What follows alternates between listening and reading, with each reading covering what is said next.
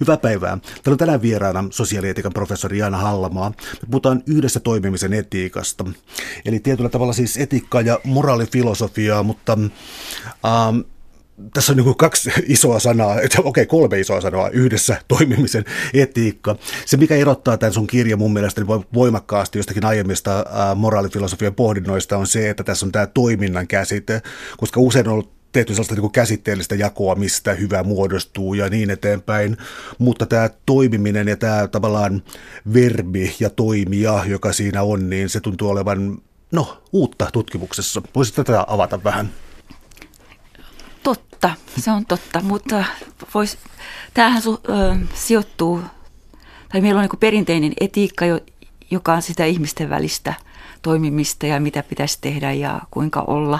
Ja sitten mitä Aristoteles kutsui politiikaksi, eli, eli tämmöinen niin kuin laajempi ihmisten hyvä elämä yhdessä institutionaalisissa rakenteissa. Ja mä oon nyt tähdännyt siihen väliin, että mitä olisi sitten hyvä oleminen siinä välissä siis, että ei ole vain suoraan meidän ihmisten välillä tai jossakin instituutioissa, vaan instituutio välitteisesti ihmiset joutuu siis instituutioiden sisälläkin toimimaan niin kuin keskenään erilaisissa rooleissa ja muussa. Ja siellähän ei vaan olla, vaan siellä nimenomaan se kaikki on toimimista, yhdessä toimimista. Toi on totta, että niin perinteisissä eettisissä malleissa konstruoidaan niitä erilaisia hyväkäsityksiä ja määritellään, mitä ne on kenenkin kannalta ja mitkä niiden edellytykset on. Mä innostuin toimijuudesta alun perin Jori Henrik von Wrichtin kirjoitusten kautta. Tässä hänen kirjassa on hyvän muunnelmat ja muissakin kirjoituksissa hän on tarkastellut yksilötoimijuutta niin kutsutun praktisen syllogismin kautta, siis kuinka toiminta voidaan ymmärtää ö, keinon käyttämiseksi jonkin tavoitteen saavuttamiseksi. Ja sitten myös toinen hieno suomalainen filosofi Raimo Tuomela, hän on kirjoittanut sosiaalisten tekojen teoriasta tosin aika selkoisesti niin, että hänen teoriansa on jäänyt liian vähälle huomiolle sitten muualla. Mutta hänen välineillään mun mielestä voidaan analysoida erilaista yhdessä toimimista.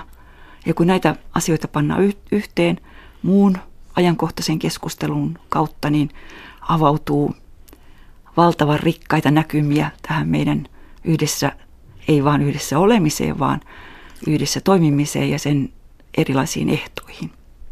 Millä tavalla me voitaisiin lähestyä näitä ehtoja? Mä tarkoitan sitä asiaa, että tässä on kauhean vaarallisia käsitteitä, hyvältä kuulostavia vaarallisia käsitteitä, yhteisö ja yksilö niin eteenpäin, mutta yksilö on kohta nyt hirvittävästi kritiikkiä, että se on aivan ontto käsite, että joka ei saa minkäänlaista sisällöllistä määritelmää ja yhteisö voi olla hyvinkin hyvin äh, no, väkivaltainen, ne pitää niin totalitaarisesti uh, huolta jäsenistä. Eli, eli nämä on tällaisia käsitteitä, että te, tekisi mieli sanoa, että niin nyt, nyt tarvitaan yhteisöllisyyttä tai nyt tarvitaan enemmän yksilöllisyyttä ja rohkeutta. Mutta jos näitä käsitteitä ruvetaan niin filosofisesti pohtimaan, niin um, paljon karikkoja ja siis voidaan mennä niin kuin aivan överiksi, vai miten sanoisit? No ihan ehdottomasti. Monestihan tutkimuksessa käy niin, että, että kun tutkimus rakentuu aiemman tutkimuksen varaan ja kun keskustelu, sitten käytetään niitä muiden luomia teorioita ja sitten tulee niin kuin yhä mutkikkaampia teoriakonstruktioita, niin mä oon oikeastaan mennyt toiseen suuntaan, että mä oon lähtenyt purkamaan niitä. Ja lähtökohtana on niin todella yksinkertaiset mallit. Siis ensin, mitä yksilötoimijuus tarkoittaa, mä oon sitä eritellyt ja, ja sitten, että, että minkälaista erilaista yhdessä toimimista on ihan sellaisesta hyvinkin no, triviaalista yhdessä toimimisesta, niin kuin vaikka että me ollaan seistään bussipysäkillä ja odotetaan bussia siellä. Tavallisesti me ei mieletä, että se on mitään yhdessä toimimista, mutta eihän se onnistu, jos me ei niin kuin, oteta jollakin tavalla toisiamme huomioon. Ainakin siinä mielessä, että ei me käydä heidän kimppuunsa. Ja sitten tota, voidaan ajatella yhdessä toimimista niin, että sitä yhteistoimintaa käytetään välineenä jonkin tavoitteen saavuttamiseksi ja sitten tämmöistä, jota voi kuvata yhteisöllisenä yhteistoimintana. Ja ni, niissä on niin todella monia eri variaatioita. Ja sitten vielä mä oon yhdistänyt tähän sen, että, että miten tätä yhdessä toimimista voidaan saada aikaan. Silloin sitähän syntyy spontaanisti, mutta usein me joudutaan sitä, tai on tarpeen saada sitä aikaan niin kuin vaikuttamalla tai käyttämällä valtaa. Ja minkälaisia eri piirteitä sisältyy vaikuttamiseen, miten sitä voidaan kuvata ja minkälainen vuorovaikutus syntyy sitten toimijoiden välillä siinä ö, vaikuttamisessa. Ja nyt sitten tässä yhteydessä vaikuttamiseen, niin tämä toimijuus avasi ainakin mulle valtavan rikkaita näkökulmia, koska filosofisessa analyysissä, kun puhutaan vallasta, siis vaikuttamisesta erityisesti vallankäyttönä, niin tavallisesti ajatellaan ehkä sen, sitä valtaa käyttävän toimintaa ja sitten sitä, mitä sille tapahtuu sille kohteelle. Mutta ei niinkään sitä, mitä tapahtuu sille vuorovaikutukselle ja tulevan toiminnan ehdoille. Ja sen vuoksi just se toiminnan käsite ja etenkin vastavuoroisuudessa niin on älyttömän kiinnostavaa. Jos napataan, jos napataan tuo valtakäsite tuolta nyt sitten saman tien mukaan, koska valtaa joskus käsitteellistetään niin kuin aivan liian yksinkertaisesti sillä tavalla, että jollakin on valtaa jonkun yli ja se kykenee tällä tavalla toimimaan. Sä tartuit tähän, että valta on itse asiassa suhde. Ja tätä suhdetta voi sitten ajatella monella tavalla. Sieltä voisi tulla vaikka Hegeliä ja niin kuin dialektista suhdetta vaikka herran ja orjan välillä. Uh, mutta tota, sun kirjoituksessa tulee voimakkaasti kuitenkin esiin siis tämä vallan, että se voi olla myös valtaa antaa vapauksia, se voi olla valtaa antaa olla, se voi olla valtaa tuottaa jotain hyviä tulemia. Ää, mitä kriteereitä me joudutaan antamaan, tai mitä lisäkriteerejä tai mitä määreitä me joudutaan antamaan vallalle, että me voitaisiin jotenkin hedelmällisemmin tutkia sitä kuin pelkästään jonkun ylivaltana jonkun toisen yli? No mä otin tässä lähtökohdaksi semmoisen brittifilosofin Peter Morrisin – analyysin vallasta kykenemisenä. Se on äärimmäisen yleinen valtamääritelmä, siis power to, jolloin tota se valta ulottuu, siis melkein kaikki tekeminen voidaan niin kuin tässä mielessä ymmärtää vallan käyttämiseksi. Mutta sitten suhteessa, tota, ja, ja tässä mielessä valta on ominaisuus mutta eihän se valta toteudu ennen kuin se saa jonkin muodon toimintana.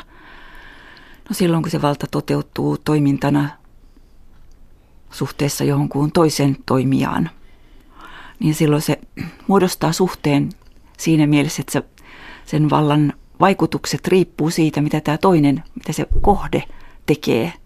Meillä on esimerkkiä sellaisesta, että, että joku vaan ignoroi toisen, siis on välittämättä siitä, mitä hän tekee tai väistää tai torjuu. No semmoinen vaatii tota, tietysti resursseja, että se ei ole mahdollista, mutta jokin vastaus sen kohteen täytyy antaa, jos hän on tajuissaan ja ymmärtää, mitä tapahtuu, vaikka niin kuin sallimalla tai alistumalla sille. Mutta kiinnostavia juttuja tulee siinä sitten, että että se kohde vastaa jollakin niin kuin omalla tavallansa. Toisin sanoen alkaa käyttää valtaa niin kuin vastaan. No nyt jos me puhutaan, käytetään tätä sanaa valta, niin meille tulee ehkä heti mieleen nämä vallankäytön epämiellyttävät piirteet. Sen, sen vuoksi mä puhunkin yleisesti vaikuttamisesta. Mutta tämä ajatus, että, jota usein siinä pakottamisessa tai, tai toisen vallassa, joka on tois, meillä on toisen yli, niin siinä jätetään vähemmälle huomiolle se, että mitä tämä kohde tekee. Ja kun kohde reagoi tai toimii, niin miten se vaikuttaa siihen vallankäyttäjään ja mitä sitten tapahtuu. Siis tässä on niin monia askeleita, että, että ne toimijat vaikuttaa toistensa toimijuuteen. Tämä on nyt järjettömän suuri kysymys, mutta tällaisessa jotkut korostaa ikään kuin konflikteja tai kamppailuja tällaisissa tapahtumissa, joissa asiat on ikään kuin liikkeessä, määritelmät on liikkeessä, ehkä poliittinen toiminta on liikkeessä. Jotkut korostaa ikään kuin, ikään kuin harmonisempia näkemyksiä, mutta hyvin voimakkaasti vallalla on kyllä se sellainen, konflikti on se, joka vie eteenpäin. Se, on, se löytyy Hegeliltä ja siis ää, koko ajatus tavallaan siis luova tuho tai mikä tahansa tällainen ajattelu on se, että konflikti tai agon, agoninen politiikan käsite, mikä antiikin kreikkalaisilla oli, ää, niin tota, no, onko tässä jotakin ikään kuin, onko tässä joku liike?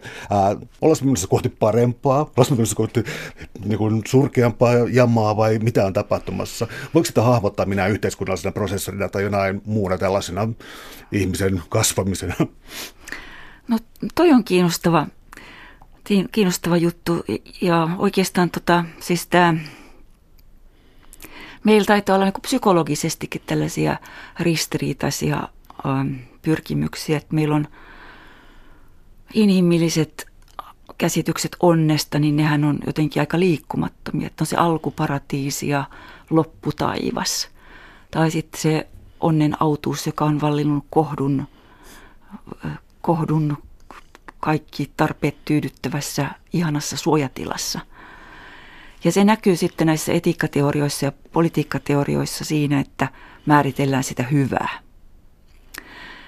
Mutta sitten meidän, tota, eihän me tehtäisi mitään ilman ristiriitaa. Mieluummin me käyttäisiin tätä sanaa ristiriita kuin konflikti, koska siinä konfliktissa on aina se, no se tuntuu, tuntuu tota, mm, väkivaltaisemmalta kuin ristiriita. Vaikka sana, Suomen sana ristiriita, sehän on myös vähän väkivaltainen. No niin, okei, mutta siis jokainen ehkä jäisi vaan ikuisiksi ajoiksi vuoteeseensa lepäilemään, jos ei tulisi ristiriitaa siis halu jäädä makaamaan siihen lepäilemään, niin jää, tulee pienemmäksi kuin halu mennä syömään ja käydä vessassa ja velvollisuudet ja niin edespäin.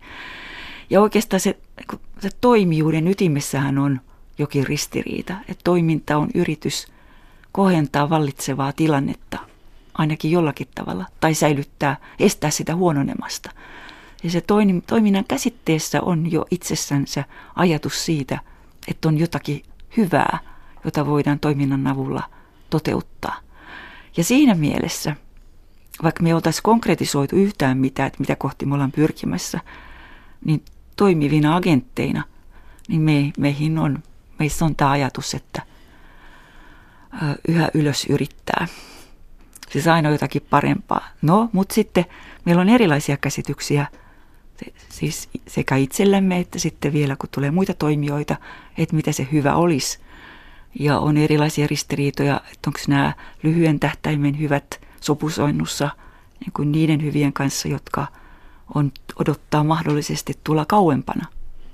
Eikä sekään vielä riitä, koska kaikki, lähes kaikki toteuttaminen niin on monen askeleen päässä ja se riippuu ei vain omasta halusta ja kekseliäisyydestäni, vaan satunnaistekijöistä, joita maailma on pullollaan.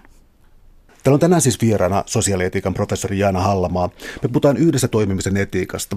Me joudutaan tässä nyt määrittelemään näitä käsitteitä jonkin verran. Ehkä ne on liukuvia ne määritelmät, mutta, ää, mutta jotta nämä painotukset tulee esiin, oikeastaan välineen ja päämäärän eroon tietyllä tavalla, koska praksiksessa siis, jossa toimitaan tai harjoitetaan tai harrastetaan, jopa kehitytään jossakin tällaisissa, tällaisissa töissä, niin ähm, keinon ja päämäärän välinen ero ei ole niin selkeä kuin jonkinlaisessa niin kuin rationaalisen valinnan teoriassa tai tällaisessa.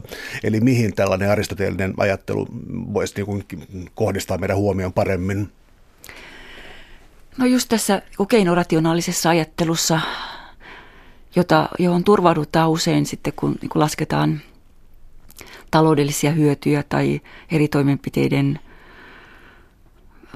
vaikuttavuutta, niin siellä on, on, onkin tärkeää nähdä, että kuinka paljon sijoitetaan ja mitä sieltä saadaan ulos niin mitattavina hyötyinä. Mutta se on tota, puutteellinen näkökulma, koska on erityisesti yhdessä toimimisessa – on paljon asioita, jotka ei käänny tämmöiseksi puhtaaksi tuotokseksi, jota ei voida ainakaan etukäteen, niin kuin niiden hintaa ei voida, voida laskea koska ei etukäteen myöskään voida tietää, että mitä se yhdessä toimiminen synnyttää. Jossakin tällaisissa kasvuyrityksissä, kun, ni, kun ni, niiden tota alkuaikojen toiminta on kuvattu, niin siellähän on syntynyt sellaista pöhinää tai, tai joku mielet, mieletön innovatiivinen tila. Mutta ei sitä innovatiivisen tilan syntymistä, ei sitä voi suunnitella etukäteen, vaan se syntyy niistä ihmisistä, niiden luovan ajattelun ja yhteistoiminnan komponenteista ja sitten niistä edullisista ö, olosuhteista, jotka siinä ö, yhteisössä tai firmassa tai yrityksessä tai toimistossa on nyt sitten sattunut olemaan. Tai ne on, niitä on voitu synnyttääkin, mutta, mutta ei ole olemassa mitään sellaista reseptiä, joka vääjäämättä johtaisi siihen. Siis toisin sanoen siinä on semmoinen äm, epäjatkuvuus. Siis epäjatkuvuus tämän välineellisen ajattelun ja sitten ä, luovan äärimmäisen tuottavan toiminnan välillä. Ja tämmöiselle äärimmäisen tuottavalle luovalle toiminnalle, joka on samalla erittäin innovatiivista, sillehän on tyypillistä myös se, että ihmisten toimijoiden välille syntyy sen välittömien tavoitteiden ylittäviäkin sidoksia. Siis että on mielettömän hauskaa yhdessä. No sitten on myös tyypillistä, että sitä ei voi ylläpitää kovin kauan. Niin se, se innovatiivinen kasvuvaihe, siitä tulee vääjäämättä joku tasa, tasankovaihe. Silloin tarvitaan niin toisen tyyppisiä mekanismia, ehkä taas enemmän välineellistä ajattelua. Mutta jos ei, jos ei anneta tilaa näille epäjatkuvuuksille, vaan halutaan kontrolloida kaikkea, niin silloin näitä äärimmäisen luovia innovatiivisuuden tiloja ei pääse syntymään. Ja tämä näkyy sitten, voi näkyä politiikassa, mutta sitten tässä on niin myös toinen puoli. Että meillähän on sitten, eikä poliittisessa puheessa halutaan, tota, kun puhutaan osattomuudesta ja syrjäytymisestä tai siitä, että ihmiset syrjäytetään, niin sitten korostetaan yhteisöllisyyden etuja. Ja sitten monet haluaa synnyttää yhteisöllisyyttä, mutta siitä yhteisöllisyyden synnyttämisestä puhutaan ikään kuin voisi synnyttää yhteisöllisyyttä sinänsä. Mutta siis se praksistoi, ikään kuin sitä praksista syntyisi ilman, että siinä oikeasti tehdään myös jotakin. Siis ei voi olla praksiksen praksista, vaan siellä tarvitaan jokin mielekäs tekeminen, jonka, joka sitoo näitä ihmisiä yhteen. Ja sen tehdessään sitä mielekästä asiaa, niin sit siitä siihen toimintaan tulee myös näitä praksiselementtejä. Ja tässä mun mielestä on iso virhe. Ö, ikään kuin voisi synnyttää sitä pöhinää pöhinän takaa, takia vuoksi.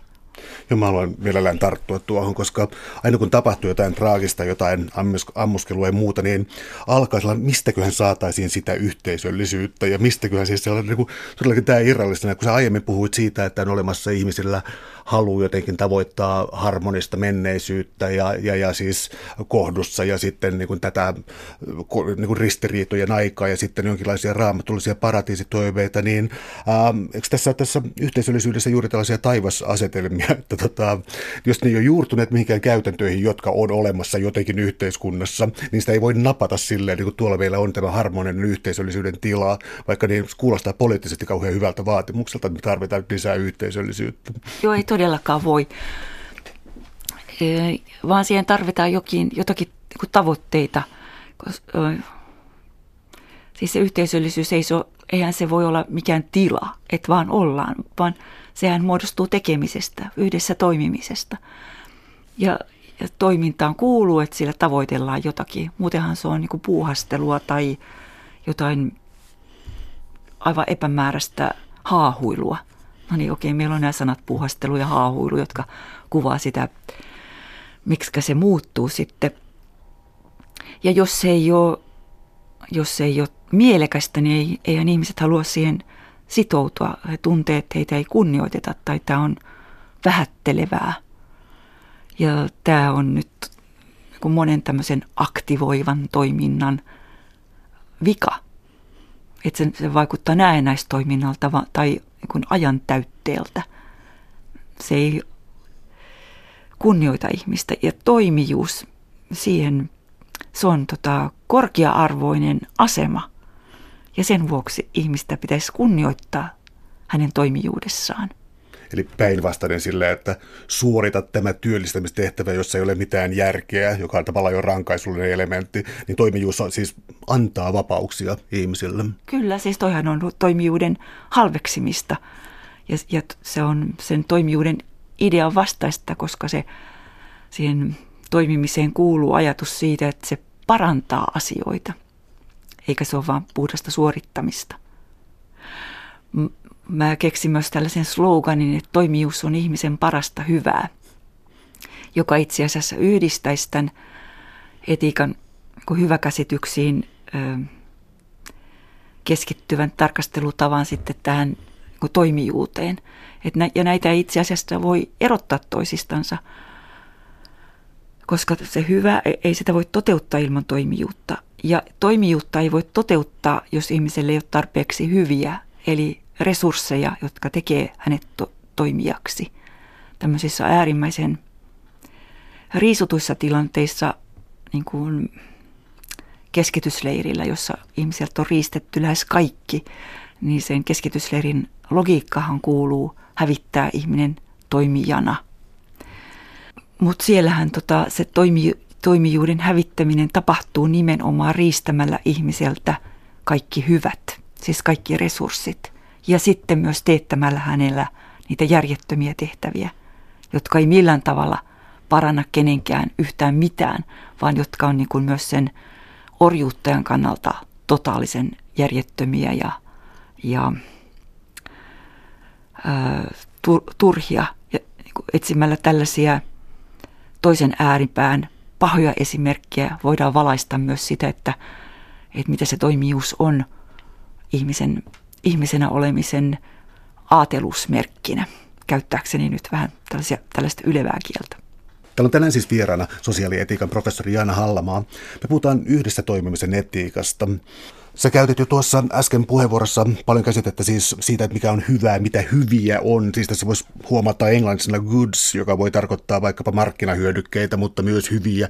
Jokin on hyvää jollekin. Usein filosofiassa voidaan mennä sellaiseen niin kuin mielettömään käsiteanalyysiin. Napataan vaikka erilaisia termejä sitten, niin kuin utilitarismi, maksimaalinen määrä jonkinlaista hedonistista hyvää mahdollisimman suurelle määrälle ihmisiä, joka nyt ei kuitenkaan tunnu sille olevan niin aivan mielettömän, mielettömän hyvä idea, vaikka se kuulostaakin tuollaiselta kalkyyliltä hienona. Äh, sun kirjan tota, erityisesti on siinä, että sä et mun mielestäni lähde siellä tekemään sellaisia no sanotaan, että Immanuel Kantila on tämä hirvittävän vaikea esse, mitä on radikaali paha, koska sulla tämä toimijan käsite, niin mä sanoin, jos mä tulkitsen ihan väärin, mutta mä ajattelin, että se on jo niin kuin suuntautunut. Se on orientoitunut jotenkin hyvään ja muuta, koska sulla on, monessa kohdassa tulee siis sellainen, että, että itse asiassa on itsestään selvää, että jos meillä on vapausasteita ja ihminen toimijana, niin se on jotenkin orientoitunut hyvään ja niin kuin, ää, ne on aika triviaaleja sellaiset esimerkit, että joku haluaa todella pahaa ja ne on usein käsitteellisesti ristiriitaisia.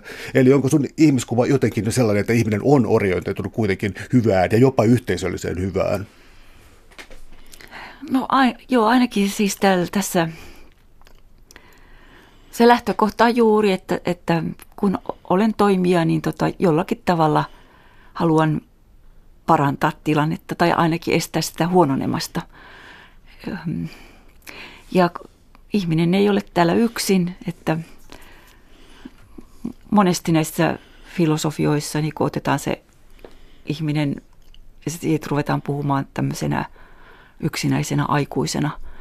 Mutta se on keinotekoinen, koska tullaksensa yksinäiseksi aikuiseksi, niin hänen on siihen asti pitänyt tota, saada valtavasti huo, huolenpitoa ja äh, hoivaa muilta.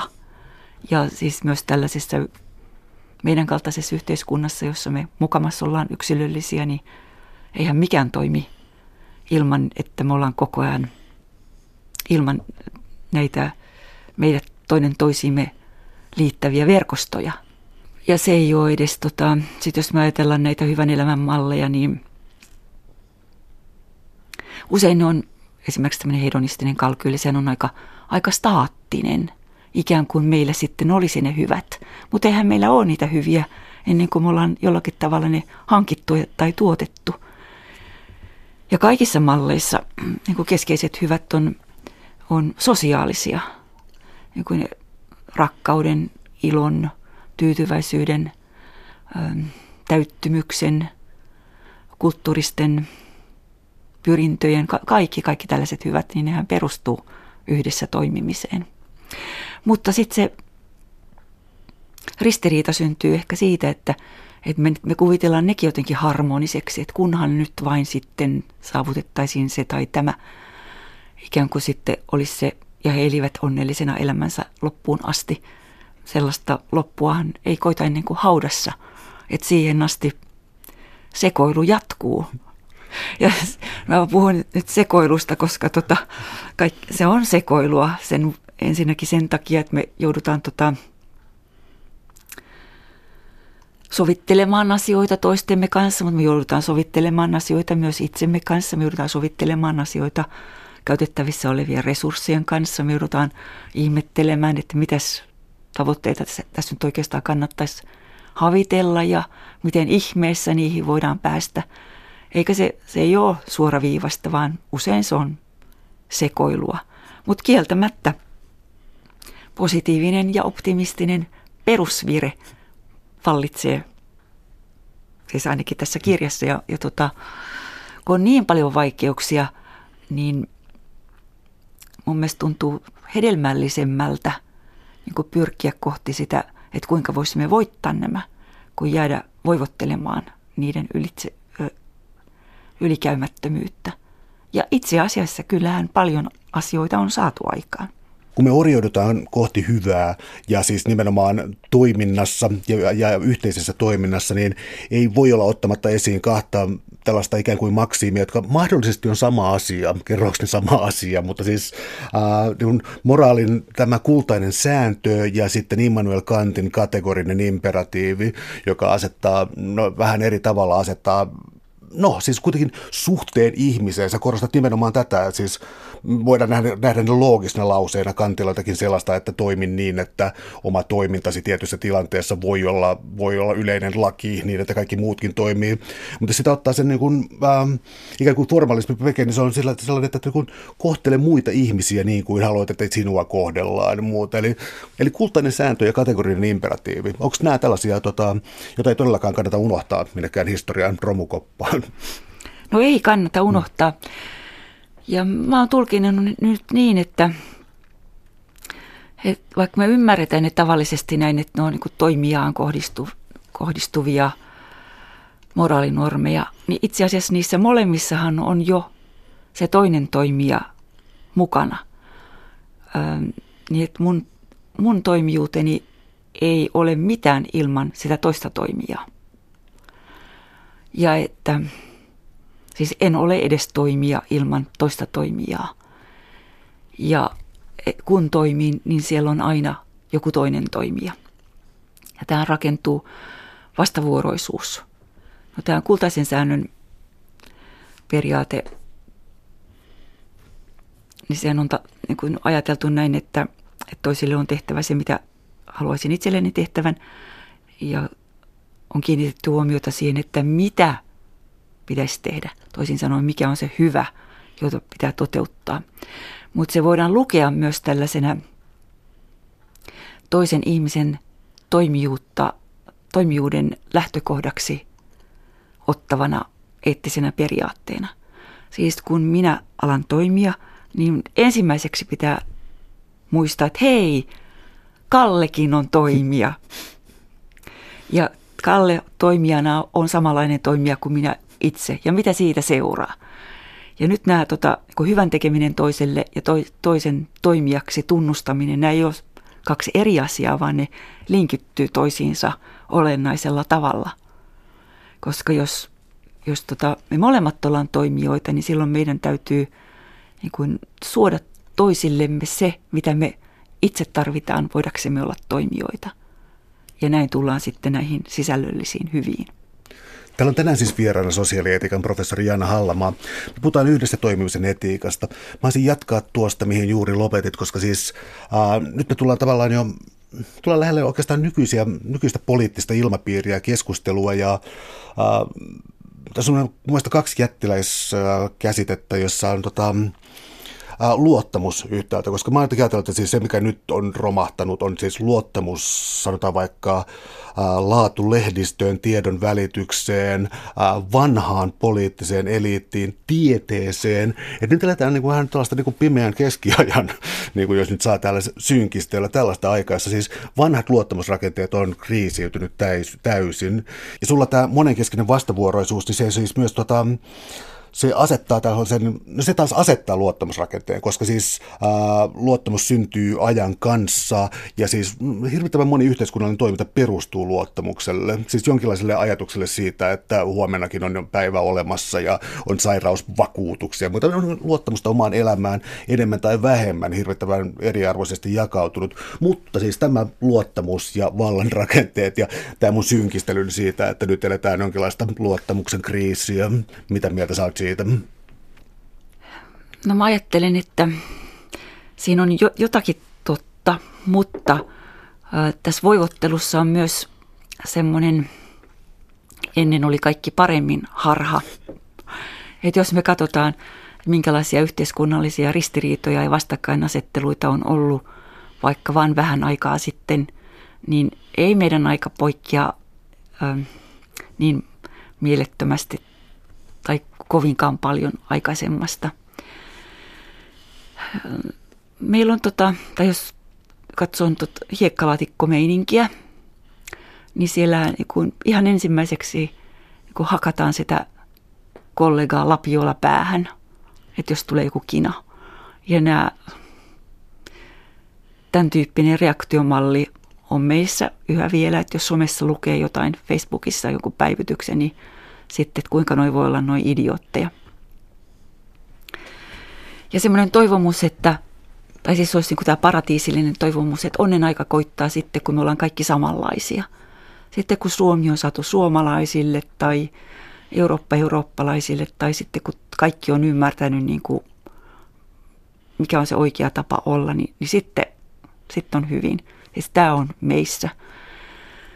Ja se on ymmärrettävää, koska tota, niin ristiriitojen selvitteleminen ja niiden kohtaaminenkin, niin se ja ristiriita on myös se, että kun mä näen jonkun, joka on erilainen kuin minä, niin sehän on heti uhka, että haa, joku on ratkaissut elämän perustavat kysymykset toisella tavalla kuin minä. Se vie äh, voimavaroja. Niin nyt äh, se sosiaalinen media on luonut meille mahdollisuuden olla samanmielisten kuplissa – ja on mahdollista niin kuin vetäytyä sellaisiin ja sitten kuvitella, että se on sitten siinä. Että me kaikki olisi hyvin, jos nuo toiset vain eivät olisi sellaisia. Mutta tällaistähän on aina ollut.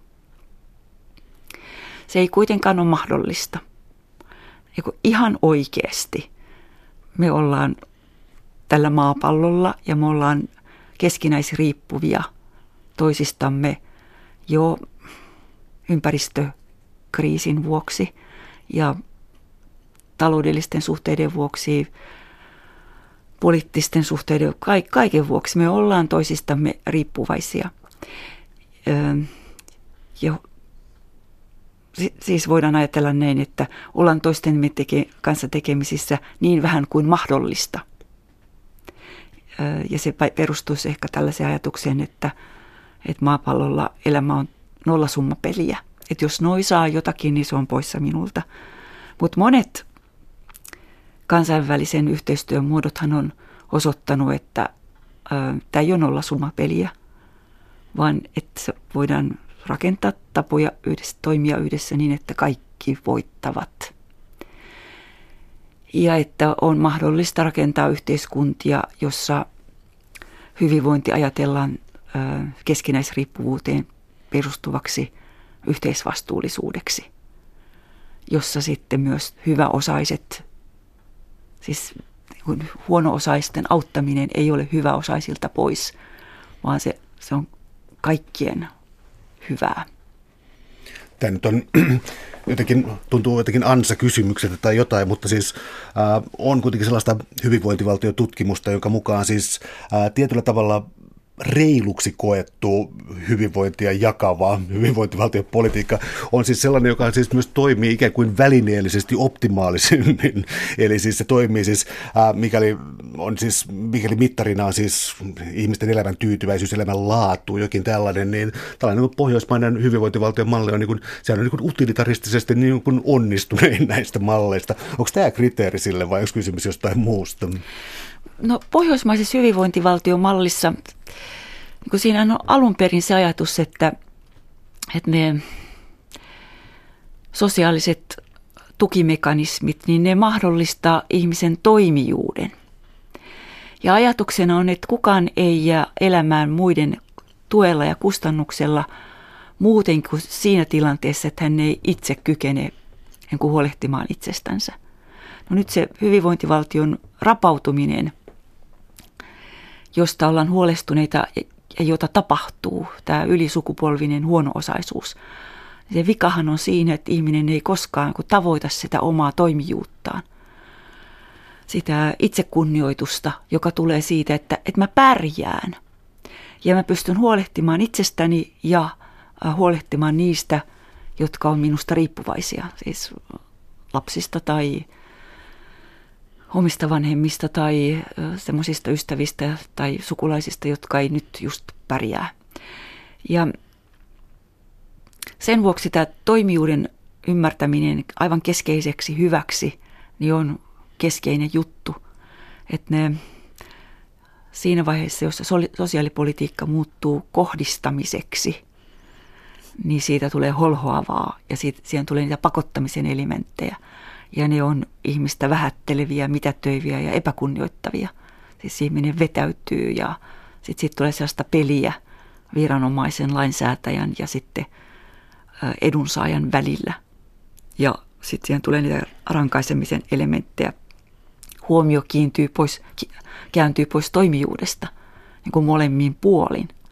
Et me tarvitaan nyt uudenlaisia ajattelu- ja toimintatapoja, niin että se toimijuus tulee keski, keskiöön. Eikä, eikä viranomaisen määrittämä toimijuus, vaan tota, ihmisen oma toimijuus. Viranomainenhan on aika hidas. Et meillähän on nyt monenlaista toimijuutta, jota sikiää niin joka puolelta, myös tämän digitalisoitumisen ansiosta. Kaikenlaista pullahtavaa pop-appia, ja muuta, ähm, että, että nyt tota, viranomaistoiminnassa haaste on antaa sen niin tulla sieltä ja oppia siitä, eikä tukahduttaa sitä jollakin, että et ole ilmoittautunut työnhakijaksi oikein täällä verkkojärjestelmässä. Ja sen vuoksi menetät nämäkin vähät etuudet. Jatketaan tuosta toisesta perspektiivistä. Täällä on tänään siis vieraana sosiaalietiikan professori Jaana Hallamaa. Puhutaan yhdestä toimisen etiikasta. Tämä kunnioituksen puute. Tämä on taas tällainen, ähm, en nyt halua taas ruveta manaamaan kamalasti, mutta äh, jos miettii jotakin vihapuhetta, miettii mitä, mitä verkossa keskustellaan äh, maahanmuutosta ja, ja siis miten eri ryhmät puhuu, puhuu täysin ohi äh, toistensa. Mutta siis jos nyt taas piipahdetaan antiikin Kreikan kautta, niin äh, vapaus on demokratian niin kuin hirvittävän radikaali elementti ja se vaatii sen, että kohtelee vastustajaansa samanarvoisena, siis kunnioittaa sitä ja toteaa myös sen, että sen erot on fundamentaalisia, joihin se ei voi välttämättä muuttaa, mutta siis äh, vapaus on tällaisen niin ikään kuin eroperiaatteen ja samanlaisuuden hyvin radikaalia ymmärtämistä.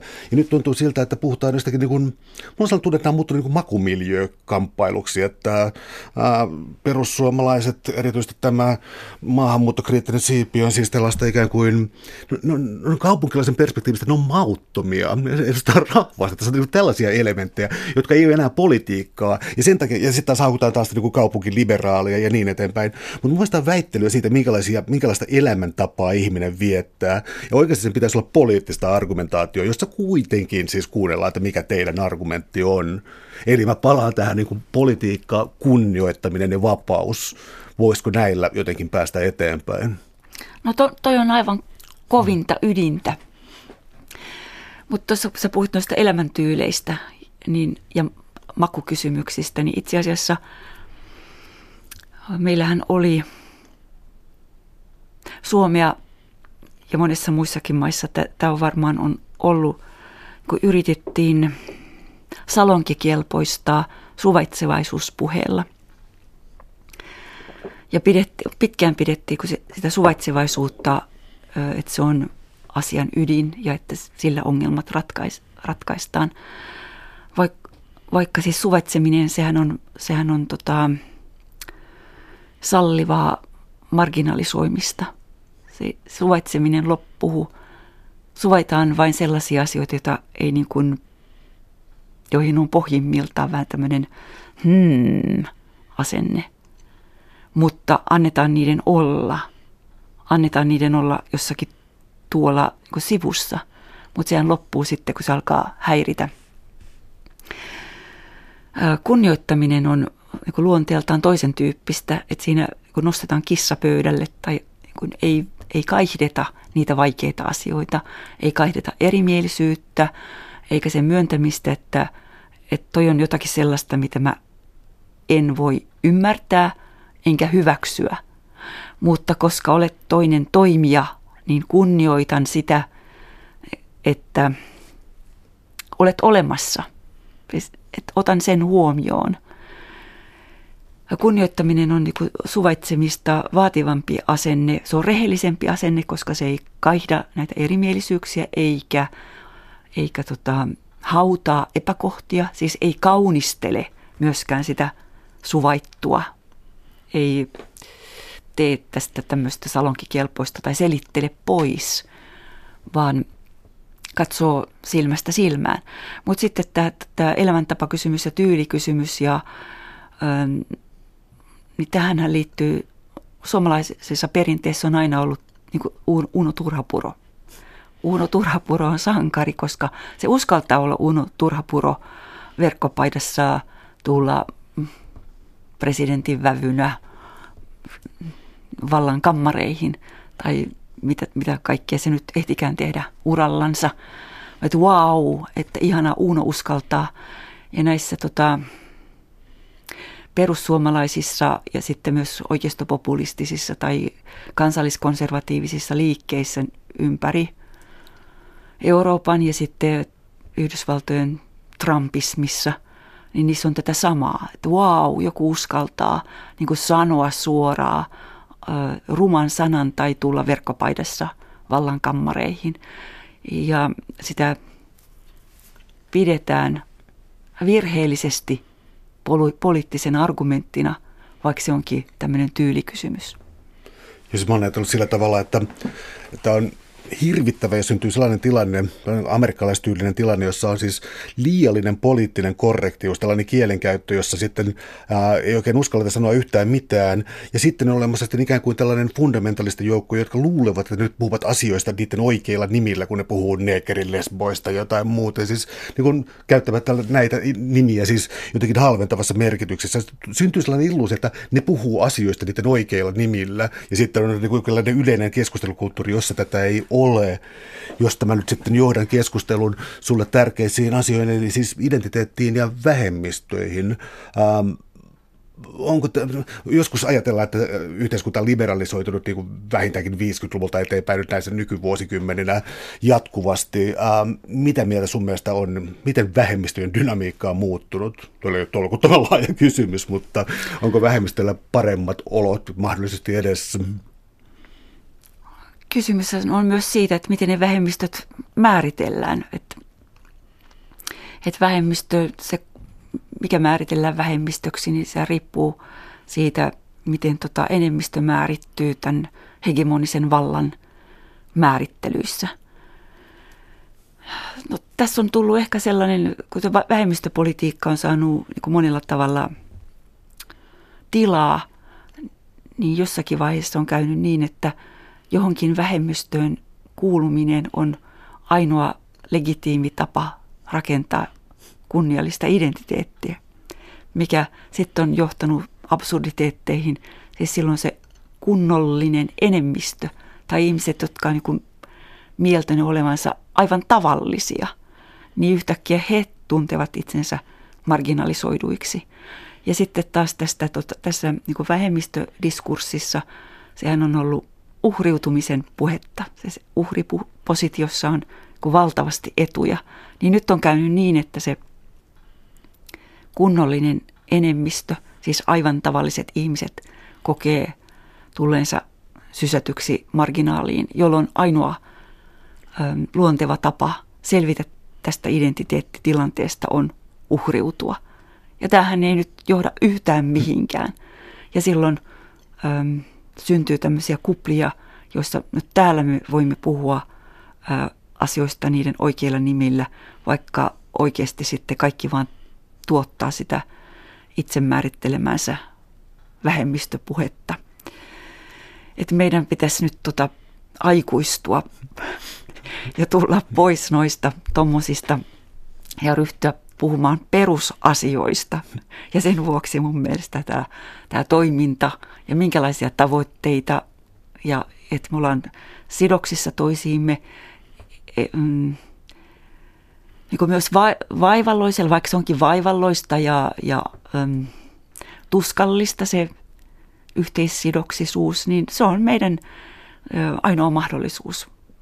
Myös siksi, että tota on kivaa yhdessä, niin, niin senkin vuoksi, että vaativat hankkeet ei onnistu yksin, eikä, vaan, eikä edes niin kuin samanmielisten kanssa, vaan siihen tarvitaan kaikkia.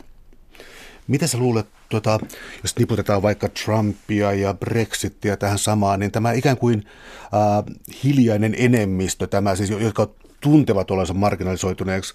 Luulisin, että se on taloudellinen kysymys, niin kuin se varmaan osin on. Mä, mulla on johdatteleva kysymys, koska mä ajattelin, että onko se jotenkin kulttuurinen kysymys, että onko tämä niin jotenkin jäänyt kulttuurisesti tämä vielä aika maskuliinen kulttuuri jotenkin, onko se jäänyt sitten tänne niin kuin uhriutuneeksi ruikuttajaksi, onko se taloudellinen prosessi vai onko se kulttuurinen prosessi?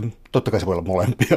No, on, se on varmasti molempia, mutta ne, ne kietoutuu olennaisella tavalla yhteen. Mä ajattelen, että sekä Trumpin valinnassa, että tässä Brexitissä, niin tota, ihmisillä on ollut to- toive, että, että omaa elämää voi parantaa. Ja se on, tarkoittaa usein niin taloudellisesti, mutta nyt siis globaali talous ja sitten erilaisten vähemmistöjen esimarssi, niin ihmiset, sehän uhkaa sitten sitä niin tavallisen ihmisen näkymiä, että joutuu taistelemaan tai kilpailemaan monien eri ryhmien kanssa. Että hyvänen aika, e, eikö minun vuoroni tulekaan, että tänne tulee noita muita. Ja nekö nyt sitten vievät tämän kaiken julkisen huomion ja ähm, työpaikat ja, ja rahat ja muuta. Ja sitten taitavat demagogit, Trump ja Brexit-leirin puolesta puhujat, niin, niin ne tota, esitti tämmöiset laskelmat, erityisesti tämä Brexit-leiri, että näin paljon pannaan sinne EU-hun rahaa ja näin vähän me sieltä saamme. Tai sitten tota, Trumpin puolella, että tällä tavalla teitä, teitä, jotka olette niin kunnollisia, teitä, jotka ansaitsit sitten paljon enemmän, niin teitä on petetty. Ja minä tulen ja niin korjaan nämä. Siinä on siis se toive, että on joku, joka tulee ja korjaa, tai on jokin yksi ratkaisu, joka, niin kuin, jonka avulla nämä ongelmat selviää. Mutta nyt Brexitissähän on jo nyt karvasti niin havaittu, että hetkinen, etteihän se ole vaan se, mitä Iso-Britannia on pannut rahana sinne EU-hun ja mitä sieltä on tullut ulos, vaan kaikki ne monet eri mahdollisuudet ja yhteistoimintaverkostot ja, ja institutionaaliset yhdessä toimimisen muodot, jotka EU-hun kuulumiseen liittyy, niin nehän nyt tässä menetetään. Ja niillä on myös hintalappu, jota siinä Brexit-kalkyylissä ei ole ollenkaan laskettu. Ja, ähm, ja mä toivon, että tämä tulee nyt selväksi myös muille. Ja sitten taas niin kun tässä Trump, Trumpin puolessa, niin meillähän on sellainen toive, että joku tulisi ja ratkaisisi nämä ongelmat. Ja Trumpissa, Trumpilla, että kun vain pääsemme eroon tästä Obamacaireista, kun vain saamme sen verotuksen alle, kun vain liittovaltion osuutta pienetään, niin sitten tapahtuisi jotakin. Ja siellä on tota, ajatus tästä tämmöisestä vahingollisesta nollasummapeliin perustuvasta keskinäisriippuvuudesta, mitä pidän valtavana arviointivirheenä, lasku, myös laskuvirheenä. Ää, jos tätä kytkee myös tähän nyt kirjasi yleiseen teemaan yhdessä toimimisen etiikasta, ja ää, mulla ei ole mitään hankaluuksia tässä niin tunnustaa poliittista väriä. Siis mä olen hyvin EU-myönteinen, luultavasti federalisti, hyvin Trump-vastainen. Minusta Brexit oli taloudellisesti ja monin, monin eri tavoin muinkin onneton ratkaisu, että ei mun tarvitse tällaisia näkemyksiä tässä piilotella. Mutta kun me ollaan sun kirjassa yhdessä toimimisen etiikka ja on mainittu keskinäisriippuvuus, ää, ei ole mikään salaisuus, että EU rakentui pitkälti silleen, että Ranskan ja Saksan talous oli saatava niin voimakkaasti yhteen, että sota ei olisi enää mahdollinen näiden valtioiden välillä. Että siinä oli tällainen rauhanprojekti, jota Winston Churchillkin muistaakseni ää, piti erittäin tärkeänä. Niin ää, oot sä, kun sä tuet toimijuutta, ihmisten toimimista yhdessä niin, että ne ovat toimijoita, kunnioittavat toisiansa ja antavat toisilleen vapauksia ja tilaa tietyllä tavalla, mutta arvostavat. Oletko tässä samalla sitten niin kuin aina globalisoitumisen federalistin, tai siis federalisaation, EU-federalisaation puolella, siis tarkoitatko tai siis mä Eli mä haluaisin kysyä sellaisen asian, että onko sun mielestäni, onko sun mielestäsi pyrkimys kohti aina, aina voimakkaampaa ja, ja, ja toiset huomioon ottavampaa kansainvälistä politiikkaa? Onko se yksi sellainen tapa, jolla voitaisiin, voitaisiin ikään kuin tehdä tällaista ikään kuin maailman kansalaisen etiikkaa? No tuossa pitää nyt varmaan erottaa toisistansa niin kuin tämä yleinen abstrakti pyrkimys ja sitten miten se toteutuu vaikka jossain EU-federalismina koska semmoiset niin yhdessä toimimisen mekanismit, niin niistähän voi tulla myös niin kuin kuristavia, niin että ne alkaa itse asiassa, niiden pitäisi, niiden rakenteiden tavoitehan olisi mahdollistaa, mutta niin kuin monesta kohdasta tiedetään vaikka omasta sosiaalilainsäädännöstä, niin rakenteethan voi myös niin kuin kuristaa ja, ja estää. Niin kuin se pitäisi aina pitää mielessä. Mutta meillä nyt täytyy, tai siis on tällaisia kansalliskonservatiivisia virtauksia, ja niissä mä ajattelin, että se, se virhe on siinä, että, että ajatellaan, että, että on olemassa kansallisia hyviä, jotka olisivat jotenkin staattisia. Mutta jos me ajatellaan vaikka Suomen tarinaa, niin mitä omaa meillä on? Tuohitorvi ja astiakaappi, astiankuivauskaappi. No, ehkä kärjistetysti, mutta kaikkihan on lainaa. Ja meidän tota kansallinen erityispiiri on, että me, on se, että me ollaan ketterästi kyetty lainaamaan aina muilta. Ja sitten tota, sukkuloimaan niin siinä tilassa, joka tarjoutuu ja niin välillä laajentamaan sitä. Että ei ole mitään niin sellaista staattista kansallisuutta, vaan se kansallisuuskin, se on toimimista. Ja mm, kansallisuus on yhdessä toimimista, mutta ei, se on elävää vain, jos se, jos se on tota rajat ylittävää koko ajan, niin kuin hengittävää. Et, ö, organismi kuolee, jos se on umpiossa, jos, jos ei hengitä. Siis hengittäminen tarkoittaa liikettä ulos ja sisään. Niin silloinkin, kun me nyt Suomi, Suomi 100 yhdessä juhlitaan tätä, niin, niin se yhdessä toimiminen – niin se ei ole umpio, umpioivaa, kansallista, ulos sulkevaa, eristävää yhdessä toimimista, vaan hengittävää, siteitä luovaa yhdessä toimimista, joka on aina täynnä ristiriitoja, mutta ne ei ole mahdottomia, vaan ne pitää meidät liikkeessä. Suuret kiitokset keskustelusta, Jaana Hallamaa. Oli ilo. Kiitos.